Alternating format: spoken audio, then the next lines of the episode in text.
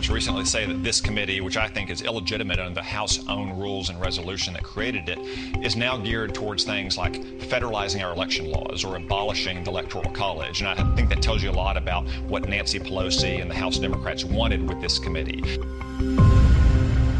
Hey, everybody. Welcome to the Muckrake Podcast. I'm Jared Yates Sexton. I'm here, as always, with Nick Hausman. Nick, how you doing, buddy? Uh, I'm doing okay. We had we had a party at our house yesterday outside in the backyard. Oh man, good like, for you. It almost felt normal, but I got to tell you, Jared, when we do that and you have a good time and you enjoy people's company, you realize for the last two years we really haven't done a lot of that. This is what makes life living worth living, right? This is the happiness that we've been missing. So unfortunately, we had to deal with all the Trump and all the stuff that's going on now uh, politically. But if we had just had the ability to have these interactions socially. If I were, I, I would have been a lot happier over the last you know couple of years. I think.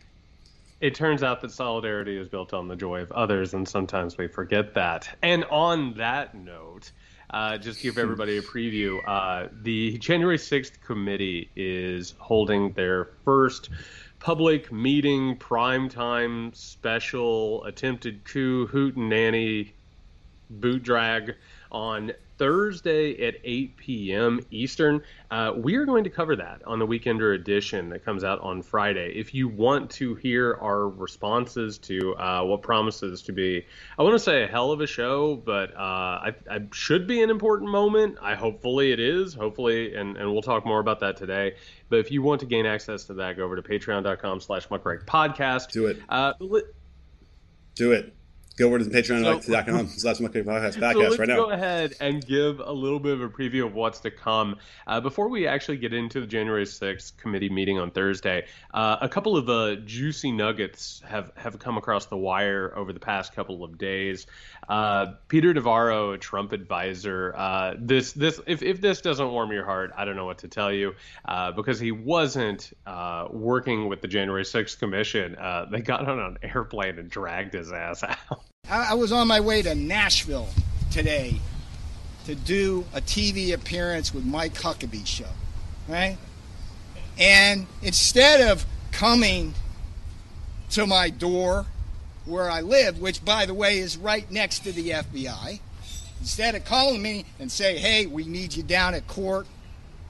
We've got a warrant for you," I would have gladly come. What did they do? They intercepted me getting on the plane and then they put me in handcuffs. They bring me here. They put me in leg irons. They stick me in a cell. By the way, just historical note, I was in John Hinckley's cell. They seem to think that that was like an important historical note. Okay, that's punitive. That what they did to me today violated the Constitution. So of course. Navarro goes and says, you know, that he was uh, his constitutional rights were impugned, and what does he say immediately? Go out and buy my book because Never stop grifting. You can't stop grifting, Nick. Hey, respect the hustle. You have to respect the hustle.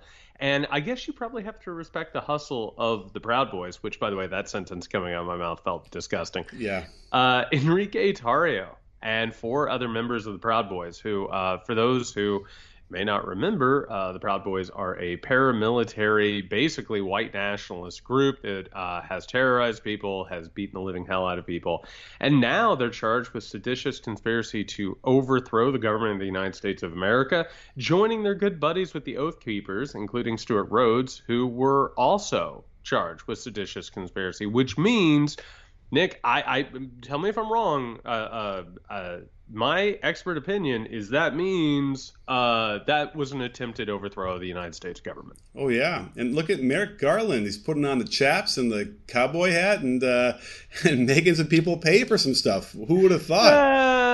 Let's let's let's hold off on the party for Merrick Garland. Okay, okay. Well, you know, now this this kind of charge, in, in my mind, my addled brain, I think there's some very serious penalties, right? Is this the kind of thing where you, it's like uh, treason and you get shot? Is no, it's like twenty years probably. Okay.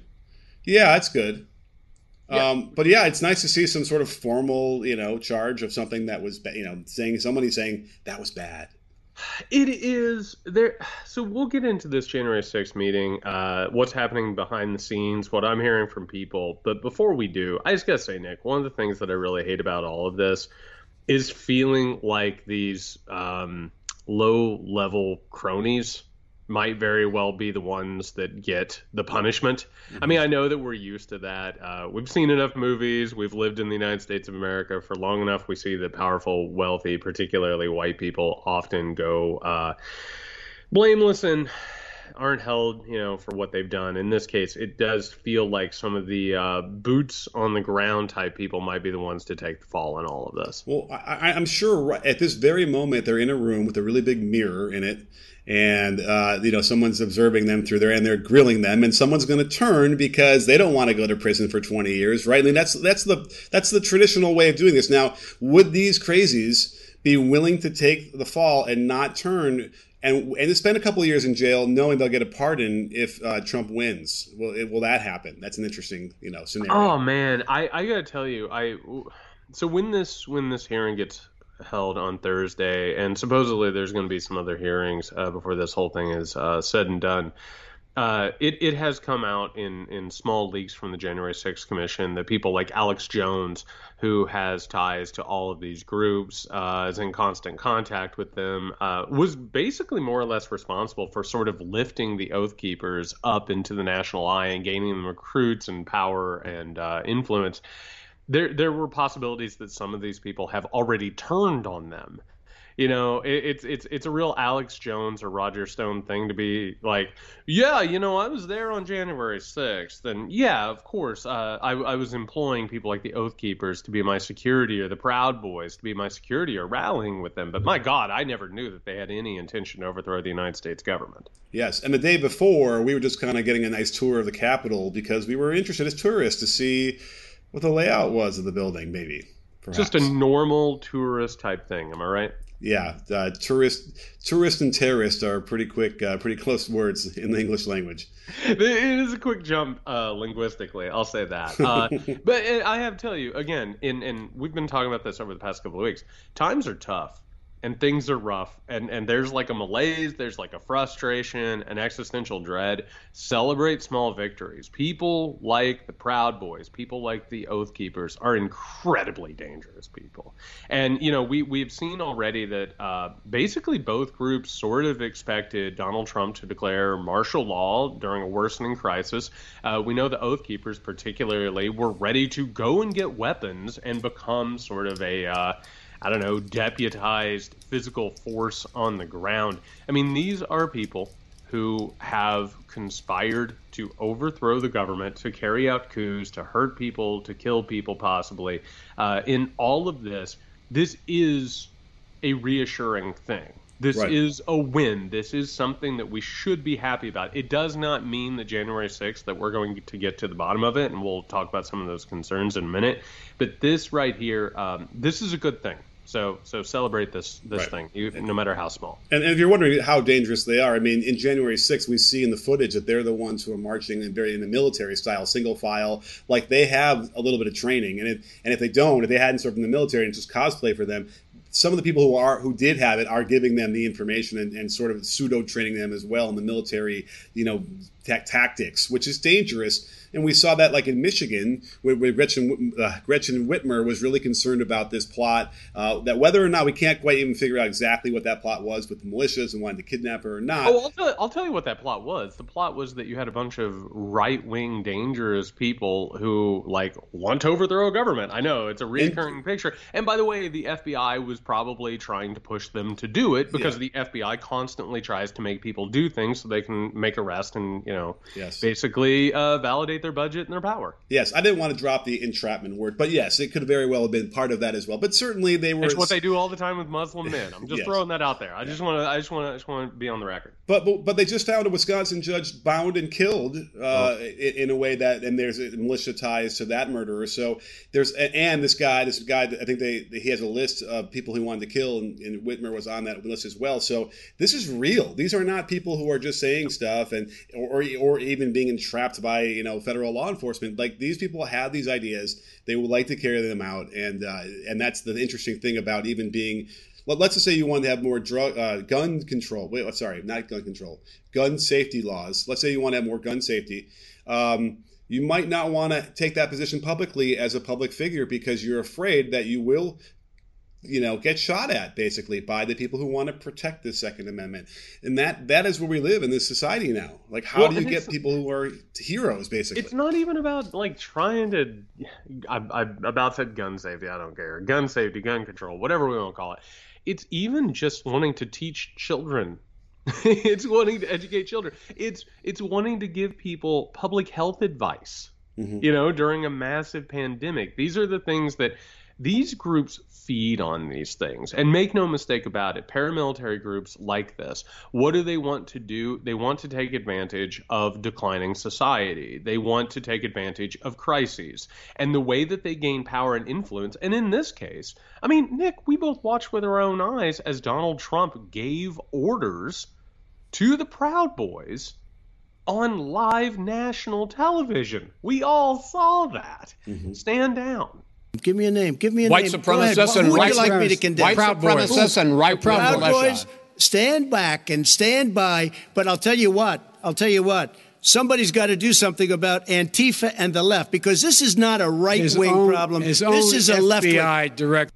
And so what happens here? These groups are starting to gain power and influence because the right wing is starting to dissolve things like liberal democracy or at least challenge them. And they're creating, in, in an open society or a theoretically open society, when you're not being shot at and your kids aren't being murdered, they're trying to take advantage of that weakness and that disintegration in order to go ahead and use in- intimidation and violence to carry out what they want to do. And I have to tell you, the only way to stop them is to take them seriously, which nobody wanted to do for a very long time. They wanted to pretend like, ah, these are just a bunch of jackasses. Don't worry about them. Cosplaying, doing whatever. They are dangerous.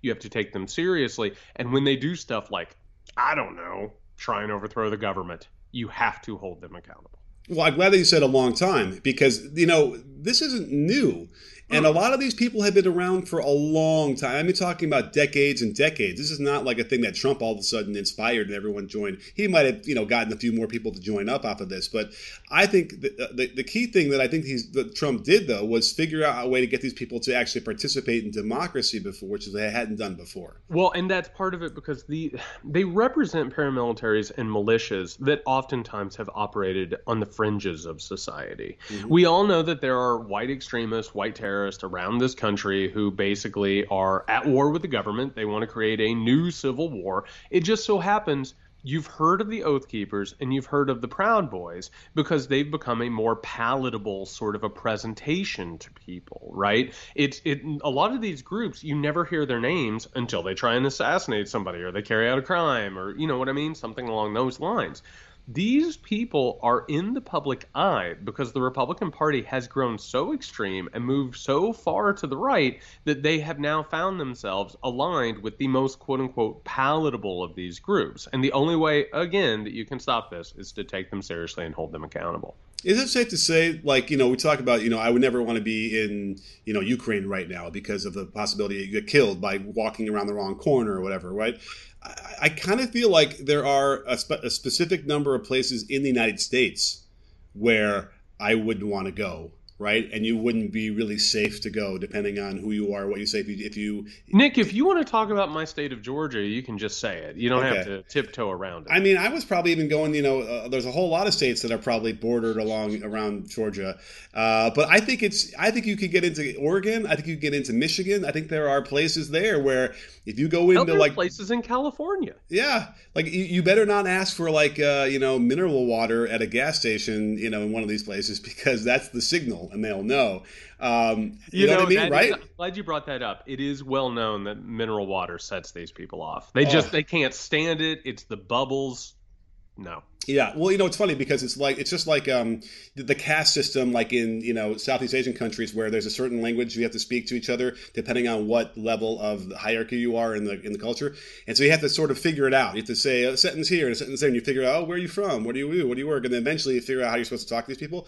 Well, I feel like that exists here too, where you kind of throw out a little bit of a sentence about something about like you know Trump, and then the response tells you, okay, all right, now I see where they are, and then you can slowly figure out whether you have to like back out of this area you're in without turning your back on anybody and run, you know, or you can hang out. So I, am telling you, I think that this country is not what we had thought it was for all this time, and all these people that we're so frustrated with and who are causing a lot of problems uh, have always been here and always thought how the way they think. No, I think that's right. And and you know, getting back onto the topic of January 6th, I think and and and listen, for some people that was a moment where they finally looked at this and they said, "You know what? You we've been calling people who've been warning about this hysterical, you know, that it's overblown or whatever. Some people saw it and they recognized, "Oh, wow, there's like a rot." You know, there's like a deep, deep infection in the body politic, and, and, and they realized something was wrong. There are still so many people who cannot wrap their heads around this stuff. They can't understand what has happened, and so they live in denial of it. They, they live in this sort of delusional world. And I have to tell you, for this presentation on Thursday, particularly, and you only get one first shot, you only get one first impression. And and, and I'm old enough to remember when, I, I don't know, you get a Robert Mueller up on the stand, and suddenly you're like, oh, God, this didn't grow great, right?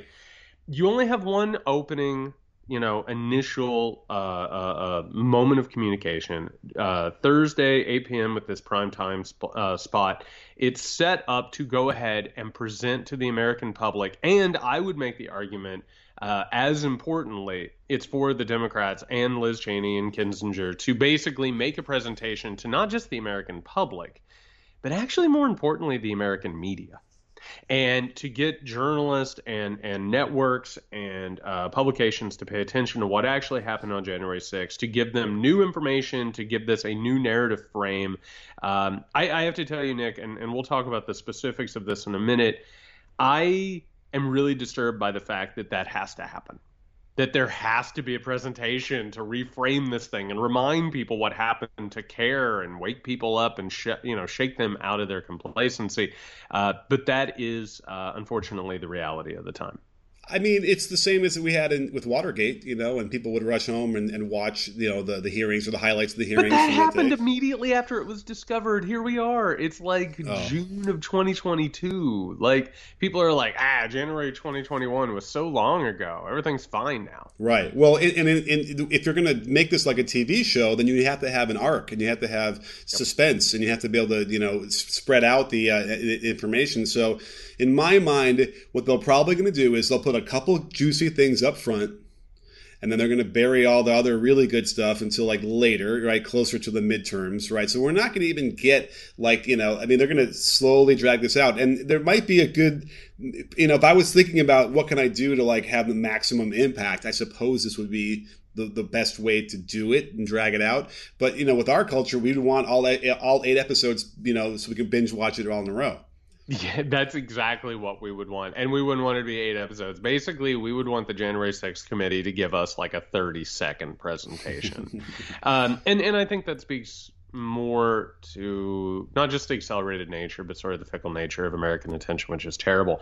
But in this, it has now come out that the January 6th committee uh, has enlisted the services of a guy named James Goldston, who is the former president of ABC News, worked at Nightline, all of this type of stuff, basically to try and create a prime time television show. And listen, I, I, I have to tell you, I really want people to like pop that in their mouths, chew on it, let it roll around for a minute. Like that's literally what's happening. There was an attempted coup in the United States of America to overthrow a uh, a, a duly elected president. And now we're talking about how to turn this into the best available TV product, which I absolutely agree it's necessary. It's still disturbing. Uh, Axios has this reporting on Goldston, who's coming in to help the committee do this, basically produce it. Um, this is a, a, couple lines about uh, what the plan is. Uh, apparently Goldston has said that he wants to make it quote unquote raw enough so that skeptical journalists will find the material fresh and chew over the disclosures in future coverage what the hell is wrong with journalists who don't understand this? Like for real. I like we can we can get deeper into it, but what the hell is wrong with you? I, I I agree. Uh, but again, it's what the hell is wrong with America? Yes. Right? Versus even I mean, listen, they're doing what they have to do, and they have to try and make it as sexy as they possibly can. But this is not. It's not this.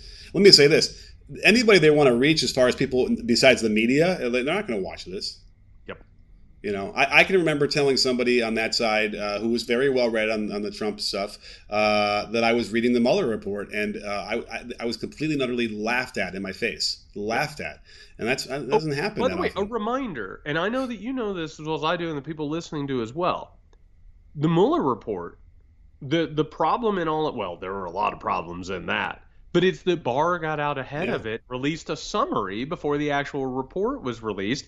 Our media just ran with it. A bunch of journalists who didn't want to believe that, you know, things were as bad as they were and they wanted to roll their eyes at people who were concerned about it. He got out there, he gave a complete bullshit summary of the Mueller report, and that basically defanged the entire thing before it came out. And why? Because of what you just said. It's that there are so many people who don't pay attention to this stuff. Yeah. And I know that people are checked out. In fact, we're going to talk a little bit about why people are checked out and what's happening there.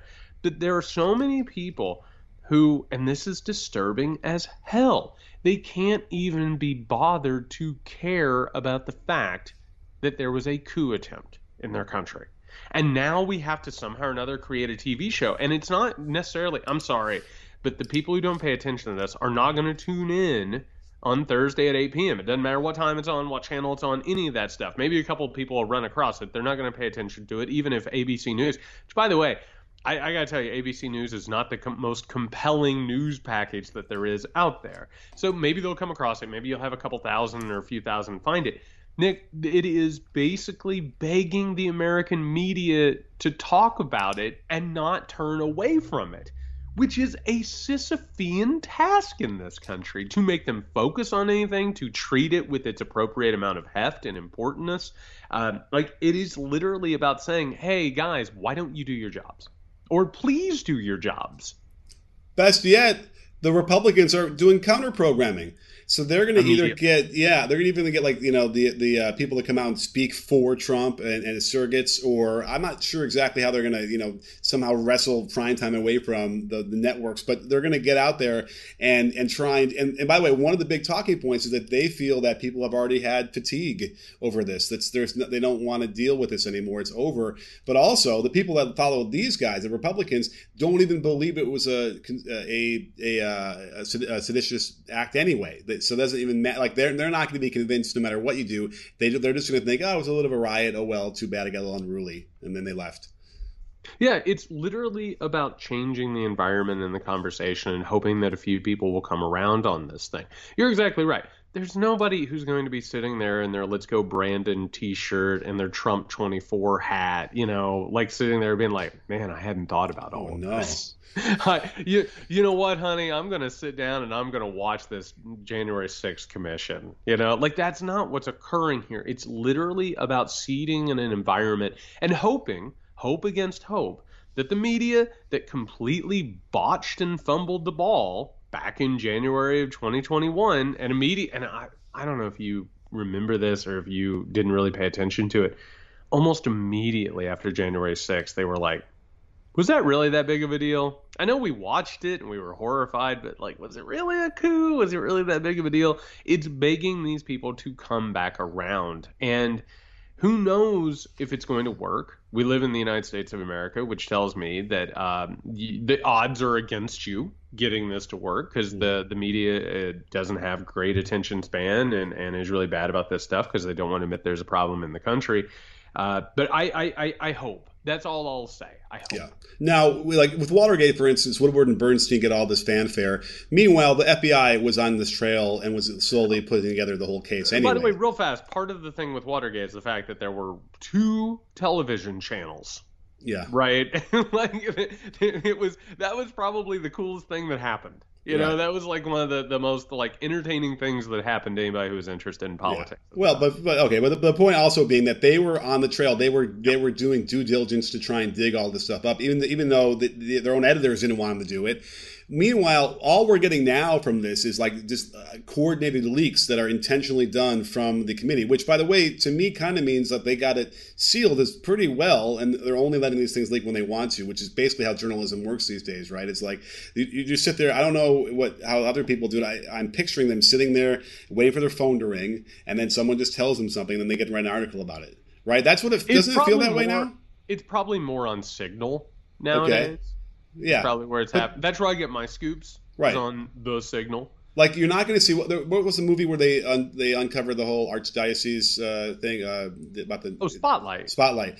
It, it's not like that. People are not like going door to door and knocking and going to the the the, the microfiche and finding what no, like Taylor right. Lorenz is doing it to discover the libs of TikTok person. Oh, I mean, okay. that's, that's where people are knocking on Hey, the door. we can't. We don't tolerate Taylor Lorenz slander in our. Oh, there's no slander. I'm saying that's actual journalistic enterprise. Yeah.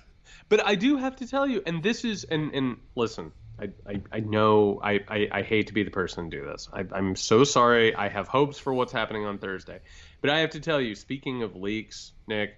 This story, Sheldon Whitehouse, Senator uh, Whitehouse, uh, wrote a story for Salon, uh, basically saying that they uncovered that there were multiple war games that were happening for months before January 6th. They know, as we've talked about, that there is dark money that paid for this, that pushed the campaigns, it organized people, it transported people. Undoubtedly, it was wealthy right wing donors and, and funders who want to destroy liberal democracy in order to get further tax cuts, deregulation, you name it. They're calling it shadowy moneyed interest. Whitehouse says, and, and basically goes ahead and gives the tip off to people like you and me who are paying attention to this in order to translate it to other people. They don't know who it is yet. That's not probably going to be at this. We're not going to find out the actual high level people who know more than Trump, who organize more than Trump. Um, and in all of this, what Whitehouse ends up saying, and I thought this was fascinating, albeit disturbing, that these political action committees that make all of this possible, there are rules on the books in order to go into their records and find out exactly who is donating to this, but that they're not being enforced. And I have to tell people that this is an absolute necessity to getting this thing under control, figuring out what happened and keeping it from happening in the future. But on top of that, Democratic politicians and the Democratic Party don't want to do that because they rely on their own PACs and their own shadowy donors who aren't necessarily trying to overthrow a liberal democracy, but they don't want that arms race going back and forth. And so we have a point here where basically we're going to get these hearings, and we already know that the big fish who caused all of this are not going to be the ones called out. Maybe. I mean, you know, Ginny Thomas, uh, wife of Clarence Thomas, the Supreme Court justice, uh, had been implicated in that, and so uh, they, they could find yeah, out. By the even way, she is just a ridiculous person forwarding a bunch of email forwards. I mean, like she's not the person who's like shelling out the big dollars and all of this. you okay, know? fair enough. Um, and so, I, I mean, listen, I, I'm I'm fairly confident that well first of all here's what we know whether they prove it or not is that yes the, a lot of these rich you know conservatives pour a lot of money in here as these plans and by the way just because it's not organized really well because this was messy as all hell right? They had 10 different different ideas and how they wanted to make this all happen but they all sort of started to culminate together kind of like a uh, you know a good improv sketch where the ending is all the you know scenes together.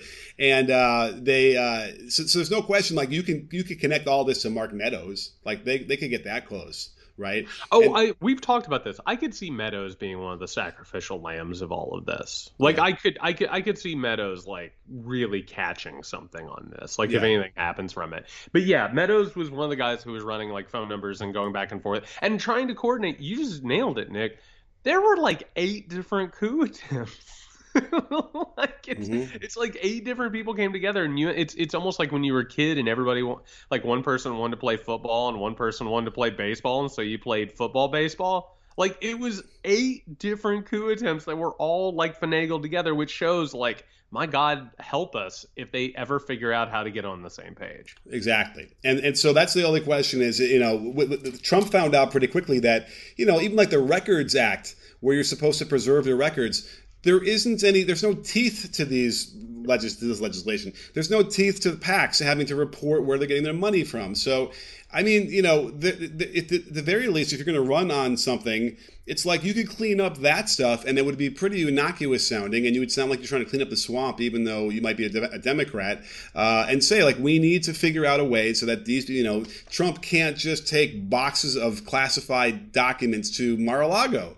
And then, like, somehow they got him back. And by the way, I will not be surprised if it turns out that they were related to January 6th. right? Because I think the committee got those boxes back. God knows what they've done to them and gotten rid of half of the stuff in there. But you know what I mean? I, I have no doubt that they targeted those because they might have had some evidence that those were related to it. So all and it's, they're just so dumb. I mean, again, we're so lucky in some respects that Trump is so dumb, and the people around him get stupider the more they hang around him. Because the next one, yeah, by by default, they'll, they'll, they'll be just someone has to be smarter than that if they're in that position.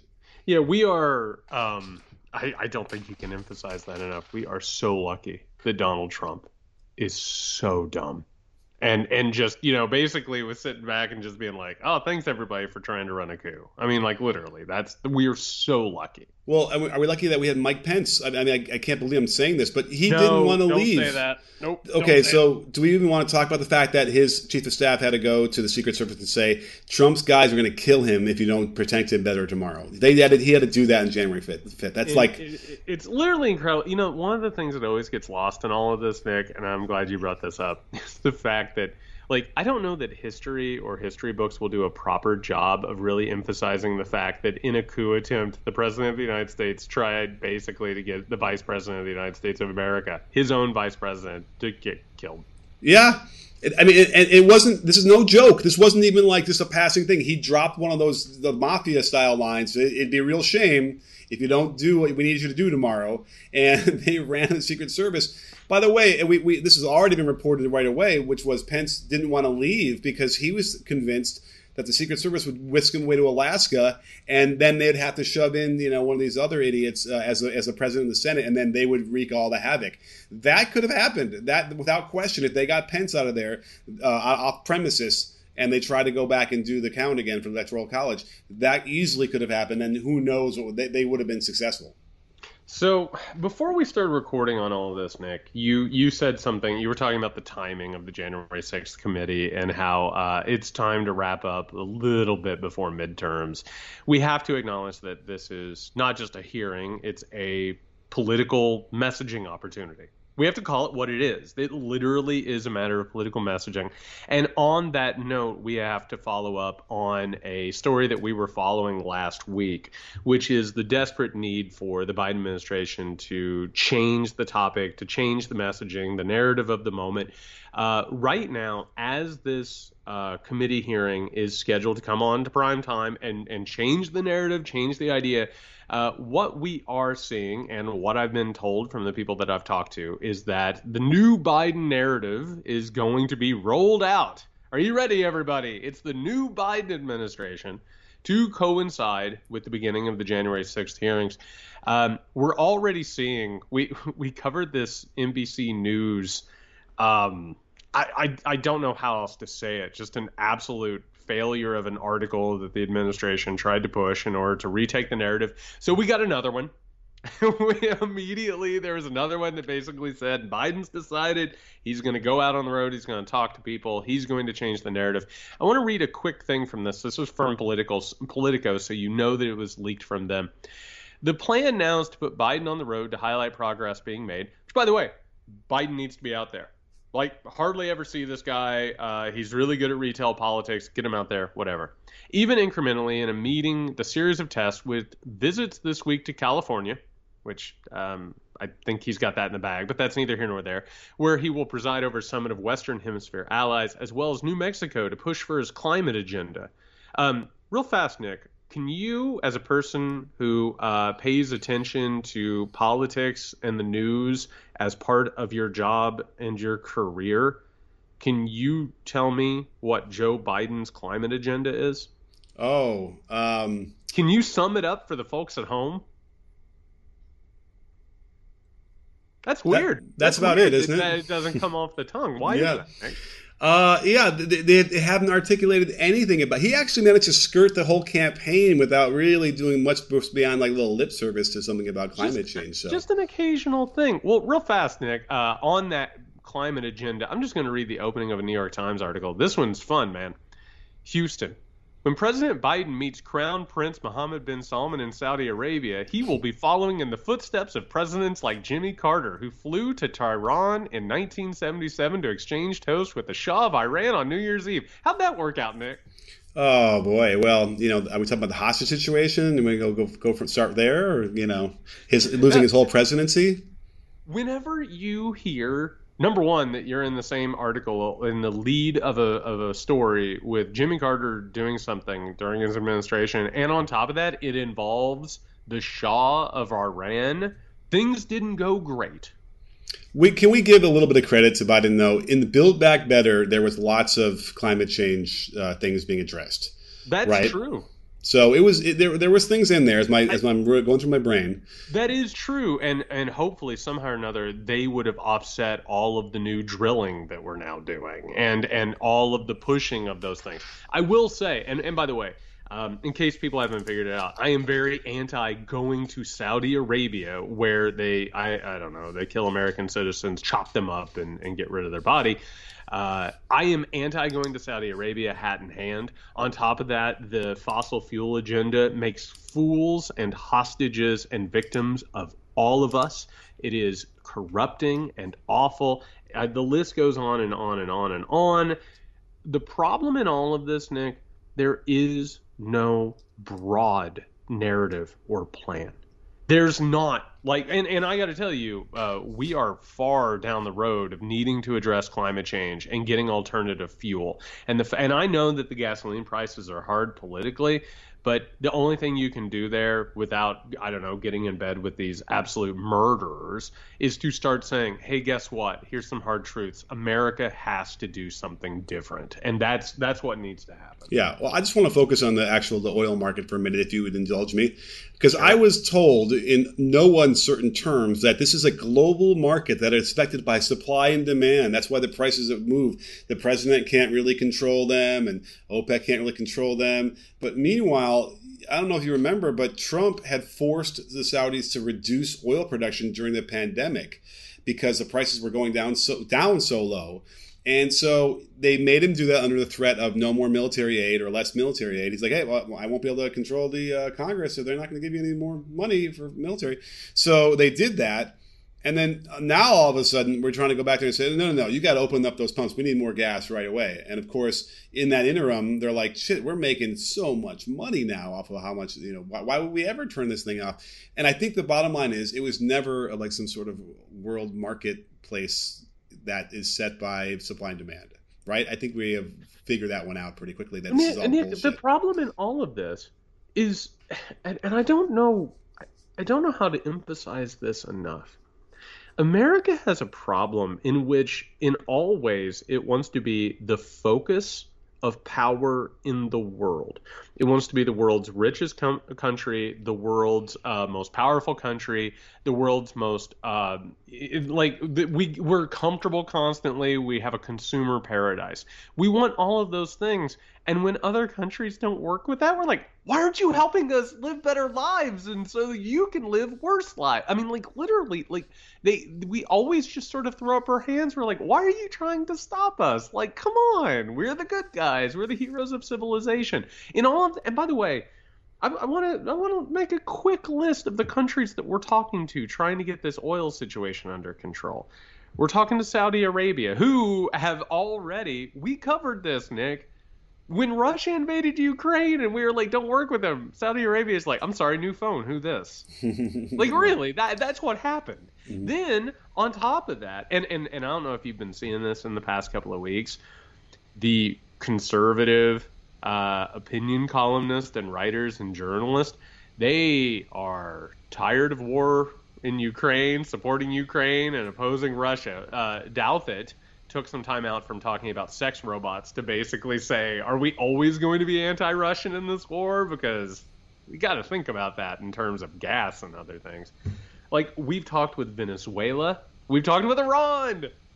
But meanwhile, every day there's a new article. It's like Iran is so close to nuclear weapons. We kind of need to go to war. I mean, like, it, we, this is what happens when you have to have all of your power, you have to have your cake and eat it too, and on top of that, you're addicted to a fuel source that breeds corruption and is literally destroying human civilization. Yeah. And we could get more gas from Venezuela, for instance, if we ever had any normal relations with them, but we don't. If we didn't try and overthrow their government every couple of days. Yeah. So, like, that's the other problem. But again, if you want to have a solution to the energy problem and it deals with drilling more, I don't want to hear it I do not want to hear any more solutions that deal with anything about drilling into the ground for more oil. That is over. And it, even if you want to say it's over now, it's billion dollar industry, whatever, you know, whenever it will be over, it will be over. And you'd be better off getting it off of that now versus whenever it happens. Can I can I share just real fast? So when when we're researching these episodes, we're reading all this stuff and, and diving deep into the research. Every now and then I'll find a quote, Nick, that makes me laugh and cry simultaneously and have to go for a walk around the neighborhood. Uh, this is from like the deep dive into uh, Biden going to Saudi Arabia. Uh, this is a quote. I'm going to give you the quote and then I'm going to give you the person saying the quote. Are you ready? I'm ready. A president has to try in regards to, to gas prices. Unfortunately, there are only bad options, and any alternative options are probably worse than asking the Saudis to increase production. Oh, interesting take, Bill Richardson. okay, Bill. Bill Richardson. I don't know if people remember this about Bill Richardson. Not only one of the most corrupt politicians in modern American history, was absolutely linked to Jeffrey Epstein. Why is he appearing in articles, particularly in the New York Times?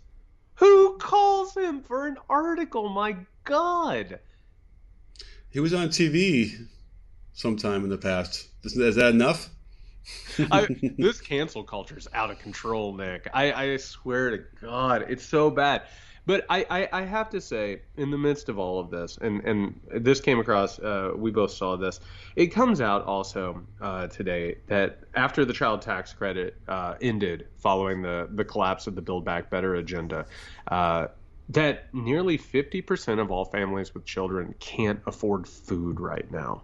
Like and and aren't able to get enough food. Uh, there's like so much disturbing stuff coming out that people are having to like change the food that they consume. 45% are having to use food banks. We've got 45% of parents who have to skip meals so their children can eat. Almost 10% who have to skip meals in order to eat in order to afford their life, including their medicine, uh, their housing, all of that. The problem isn't, as the Biden administration keeps saying, people like uh, Pfeiffer keeps saying in, in all of their articles and pushes, that people like the messaging just isn't getting across. It's not that people are so stupid that they can't understand plans. It's that there are problems that aren't being addressed. You need a president who says, hey, this is actually where we are in this country. This is how bad things actually are. We need a major change. You can't keep footsying around the parameters of these of this thing. Like it is massive. It is really, really problematic. We all know it. We all feel it. And unless you're able to start talking about that, and if you don't stop ceding the conversation to these absolutely insane Republicans, like you're not going to get anywhere. You have to start addressing the fact that we are facing an actual massive crisis of massive proportions. Well, the other problem is is that you know oftentimes the the president gets like way too much credit for the economy, and, and also then way too much blame for the economy. Um, and so, but they want the credit, right? They want to do whatever they can to get the credit for this. So obviously that really helped. It got kids out of poverty when they were giving tax credits like that, and, and then also money, just you know, on a monthly basis for a little while. Uh, but people want to then point to that is what created the uh, inflation that we have now, which there is part of it, I suppose, but it's also what's going on in Ukraine. Which oh, again, it's also corporations gouging people. Yeah, and that's the other thing. And they, they did pass some legislation, or they're trying to pass some legislation to stop you know price gouging uh, from happening on the gas pump. But either way, um, it's sort of out of the control of the president to some degree. You no, know, the president has become a mascot for mm-hmm. the economy. Is what it is. I mean, literally, and, and I don't know. You probably don't get these in California. What? I have to assume our, our listeners have seen this. There, when you stop and get gas now, like over half the time now, there's a sticker by the by the gas price that has a picture of Biden that says "I did that." Like That is the explanation. I understand Joe Biden can't come to your town and lower gas prices. I get that. But you're right. Everything gets pinned on the president, who more or less, a president has become sort of the mayor of a podunk town where mm-hmm. everything's great. And so he walks around with a sash and the key of the city. Or if things are bad, he gets put in the dunk tank. In all of this, you are not communicating how bad things are. We talk about the economy. They keep saying the economy's good or whatever that doesn't help people who are having to like cut their pills in half or aren't eating so their children can eat. Like right. that that doesn't translate. I know. So the Republicans are so good at. It. They're like, first of all, unemployment is as low as it's ever been. The stock market's doing okay. Uh, those are all the things that the Republicans would be crowing about and, and convincing people how you know how well they're doing on this economy thing. Whereas when you realize it doesn't always have anything to do with exactly what they're doing, uh, and then it make, and their policies make everything worse anyway for the middle class and the people who are we're talking about who are struggling. Now, obviously, you know, if you have a job and you didn't have one before and you're actually making money, it doesn't stretch as far because of inflation. And again, it feels to me, and this is the way we've moved towards with um, this version of um, of our democracy and our, and the economy, the price gouging isn't price gouging. It's not really that anymore. It's simply like they get to just set whatever price they want whenever they want. What's the big deal? Like that's what we do. And and if you really want to have this kind of an economy, like you, like I don't know how you're supposed to regulate that. Well, and that's along with it, man. Is it's like you know the, the these businesses and the wealthy, they're getting off completely scot free. Mm-hmm. They're not getting taxed. They're getting constant corporate welfare is what they're getting. It's just it, it's constant. All of the laws of this country are in their favor. All of the systems are in their favor. All of this stuff is happening, and they have to. And we talked about this before too. You have to constantly increase profits. It's not enough to have record profits. You have to have now record profits. It just grows and grows and grows. Meanwhile, listen. Biden and the Democrats, every couple of weeks, they'll be like, hey, I think maybe you should tax these people. And nothing comes from it we hear, oh, they're having a conversation about taxing people. They're mm-hmm. having a conversation about closing uh, loopholes and getting this assistance. All people see is that the agenda has stalled, right? Mm-hmm. Yeah. And that's because of Democrats themselves. They've got power. So meanwhile, you have people who are going around saying, oh, you just have to remind people how bad things will be with Republicans. Guess what? People, and some of these people we're talking about who can't afford food after the tax credits have stopped, they don't give a shit about the Republicans being racist or sexist or full of conspiracy theories or extremist. They want someone to tell them, I'll fix the problem. That's right. what they want. And yeah. here's what's happening. Here's the problem. X. Yeah. And Y is how I'm going to fix it. It happens to be that the Republicans, as we were talking about before we recorded, are like, the problem is personal pan reading programs at Pizza Hut. Right. Right? Or Mr. Potato Head, or you name it, and we'll stop it.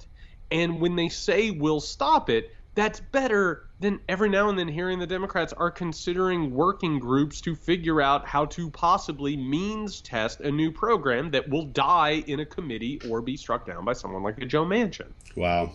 Well, you put it that way. I mean, we, we, we need Clinton. Bill Clinton was the best of what you were saying. Here's the problem.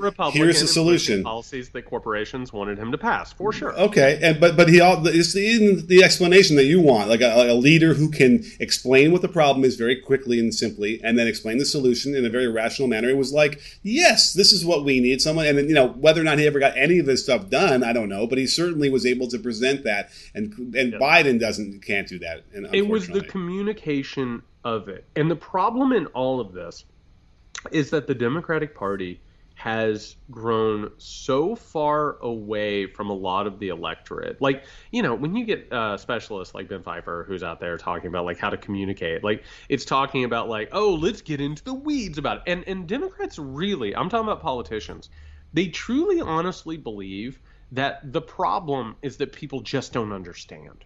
Right? Mm-hmm. They just they, they they just they, they they don't understand what's going on and if they can just make the right rational argument to them it will figure itself out. Meanwhile the republicans are lizard brain. They're coming for you.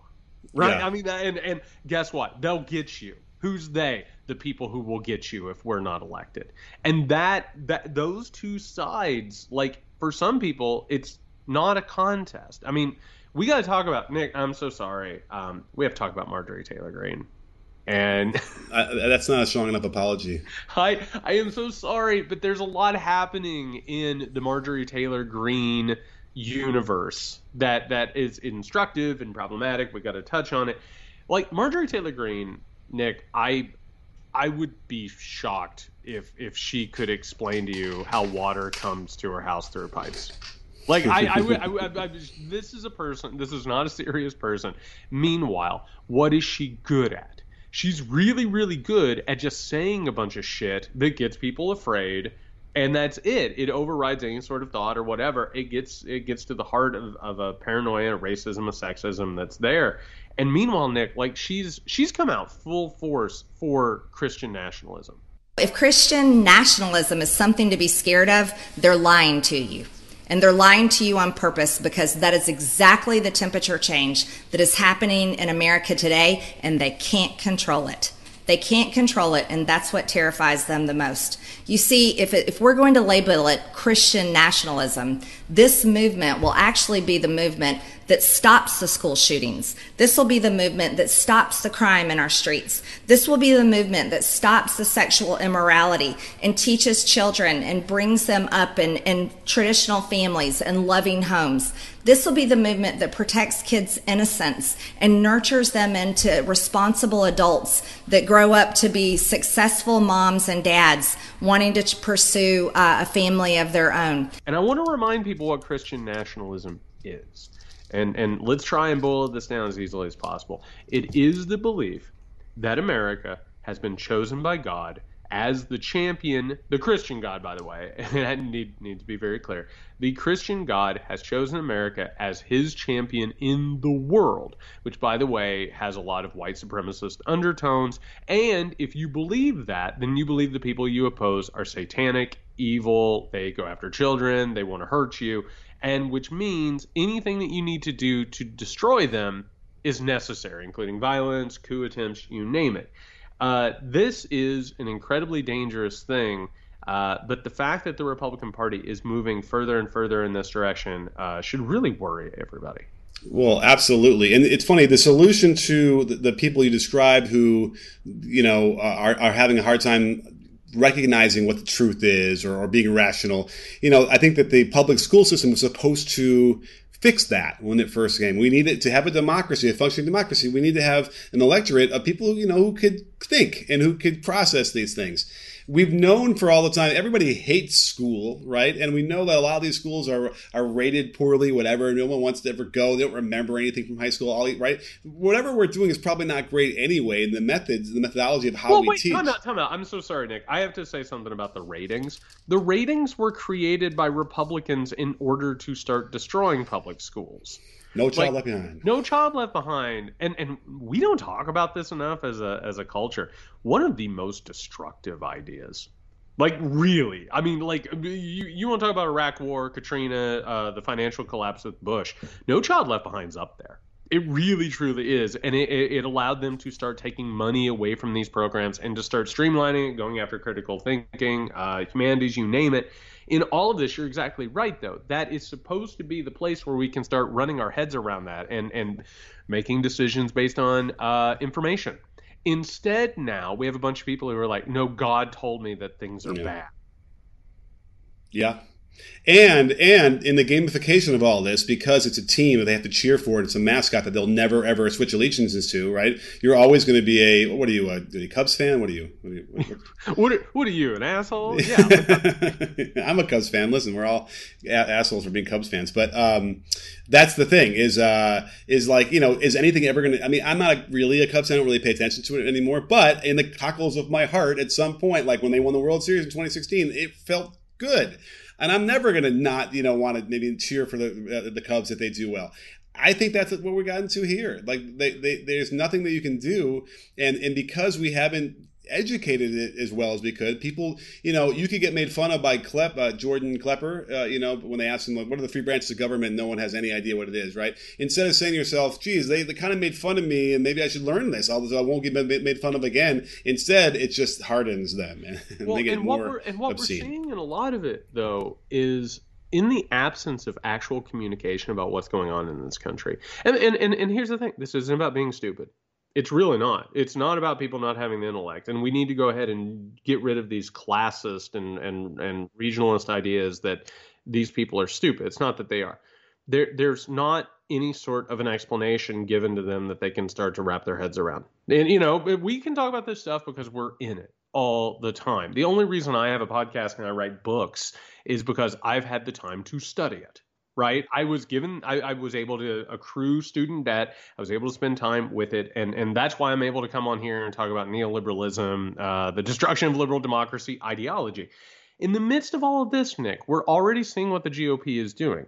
Instead of getting into the nuts and bolts of how to get rid of inequality or how to better make a, a make the economy actually work for people or to end the scourge of gun violence, Instead of talking about that, the Republicans have now just completely fallen back on saying it's Satan, which is a tradition that has happened in America and around the world so often. You basically end up, as somebody like Greene will say, it is about degeneracy. The reason why we have violence, the reason why we have strife, the reason why things aren't going well is because America turned its back on God and now God is punishing it or Satan is taking over. It's literally, I saw Goody Proctor with the devil. And that's what she's pushing. And I want to point something out because this just came across the wire before we started recording. She literally, Marjorie Taylor Greene, just hired Milo Yiannopoulos. And for anybody who doesn't remember Milo Yiannopoulos, I just want to present you with a real quick clip him talking about the age of consent. There are certainly people who um, are capable of um, uh, of giving consent at a younger age. He went on to describe in graphic detail his sexual relationship with a priest at the age of 14. So what we're talking about here is that Marjorie Taylor Greene of the Republican Party, both who talk about groomers and pedophiles. She literally hired a right wing ideologue provocateur who I, I've been in the room with, and I have to tell you, this is a dangerous, evil person. This person who now claims that he's no longer gay, conversion therapy made him straight, which, by the way, here's a, a quick quote from Marjorie Taylor Greene. Um, that he has quote unquote turned his life back to Jesus and church. Which what's that say about gay people, Nick? Uh, they're Satan. They're Satanists. They're Satan. She has hired this person who has in public and had his entire career sort of destroyed because he talked about lowering the age of consent or about how people under the age of consent maybe can make their own sexual choices. That has, that person has now been hired. Also, Nick, fun fact, he's the one that got her at AFPAC with Nick Fuentes, the white supremacist Holocaust denier that is now who she is turned to because she's in a battle with Satan. And look, he he embraced Jesus in the church, so obviously now he's no longer gay or dangerous. I mean, that's that's that's the mind fuck that we're dealing with. Well, she's really in a battle to you know stay into the stay in the news, right? Remember, every couple that's weeks, a chunk of it. And I'll tell you who's good at that, Milo Yiannopoulos. Yeah. Well, here's the thing though: is every couple of weeks, you know, if they start to fall out of the news, they got to do something and say something to get back in, right? And this is like clockwork. Although Gaetz has been lagging, Matt, where are you? You got to say something stupid so you get back Matt, in the news. Matt basically has like a side passport. He's ready to go and run yeah, out of the right. country at any given moment if there's like a knock on the door. So so he's giving it all to, you know, Boebert will be next. She'll say something stupid in the next couple days, book it and you'll know. But when you get to to Milo Yiannopoulos, this is like this is like Spinal Tap performing alongside the uh, the puppet show. It's uh, puppet show and Spinal Tap. Yeah, uh, if I told him once, told him a thousand times Spinal Tap before the puppet show, puppet. and this is what it, we're at. That's literally what we're doing here, and I and, and and the only reason I want to talk about this is because it's a literal Rosetta Stone into what's happening. Mm. It's literally saying that they are quote unquote fighting Satan, which by the way, like if you want to like not actually address the problems of a country and you don't want to actually address problems, all you have to do is attribute it to supernatural evil. Oh, we solved it okay, well, and meanwhile, oh, religion says, by the way, that everybody that disagrees with us is evil, and so we can't have democracy. That's what we're talking about. And mm-hmm. now we're talking about the idea that you can even bring in people who are talking about grooming, literally grooming, not like what is supposedly happening in public education or what Democrats are or Disney or whatever. A literal person who's on the record talking about this. It is such incredible projection. It's not, hypocrisy doesn't even begin to cover it. It's something worse. It's something more insidious than hypocrisy. Yeah, and like you know, they, they want to even like cancel something like Pizza Hut for having this. You're are you aware of this this book club that they have? Oh yeah, I was talking about this, and I want to point out it's the Book It program, which is one of the fondest memories I have of childhood, which is reading books and getting a personal pan pizza at the Honey Creek Mall in Terre Haute, Indiana. Just an incredible Saturday all the way around. Yeah, I mean, what better way to entice young kids to read than to promise them a personal pan pizza if you read X amount of books? So, mm-hmm. of course, they find one book in there that's about a kid that likes to dress in drag and has a wig that he puts on. And the wig is kind of a magic wig. And if other kids put the wig on, then they become empowered. They feel powerful and, and, and, and, and talented and, and good about themselves. This is what we're dealing with here. Um, and it's outrage. It's so I, almost to the point where maybe they're just doing it. They know that they're going to outrage the left, and they just do this kind of stuff. But I have a feeling people are going to go to Papa John's now instead of uh, Pizza Hut, which is really the chef's kiss. Well, I, I gotta say, I think I think Papa John's won over a lot of them whenever uh, Papa John himself was, you know, just willy nilly dropping the N word all over a bunch of conference calls. I, I, think that cemented Papa John's. And that being said, I, I, I think Papa John's makes a decent pizza, but man, that's a grotesque company. I'm sorry they gave you can't see it listening to the podcast. They gave Nick a shiver, but that's neither here. You know what? I think it also because there was a, I had a Papa John's moment like in the early mid 2000s um, where I was getting a lot of Papa John's because it was like they'd come in like 20 mm-hmm. minutes. It was down mm-hmm. the street so um, I just I'm kind of that's my reaction. Well, the it was probably pretty good. Like like talking about all of this shit and all of these toys and and and all of these childish like sort of deals going after Disney, talking about all this stuff.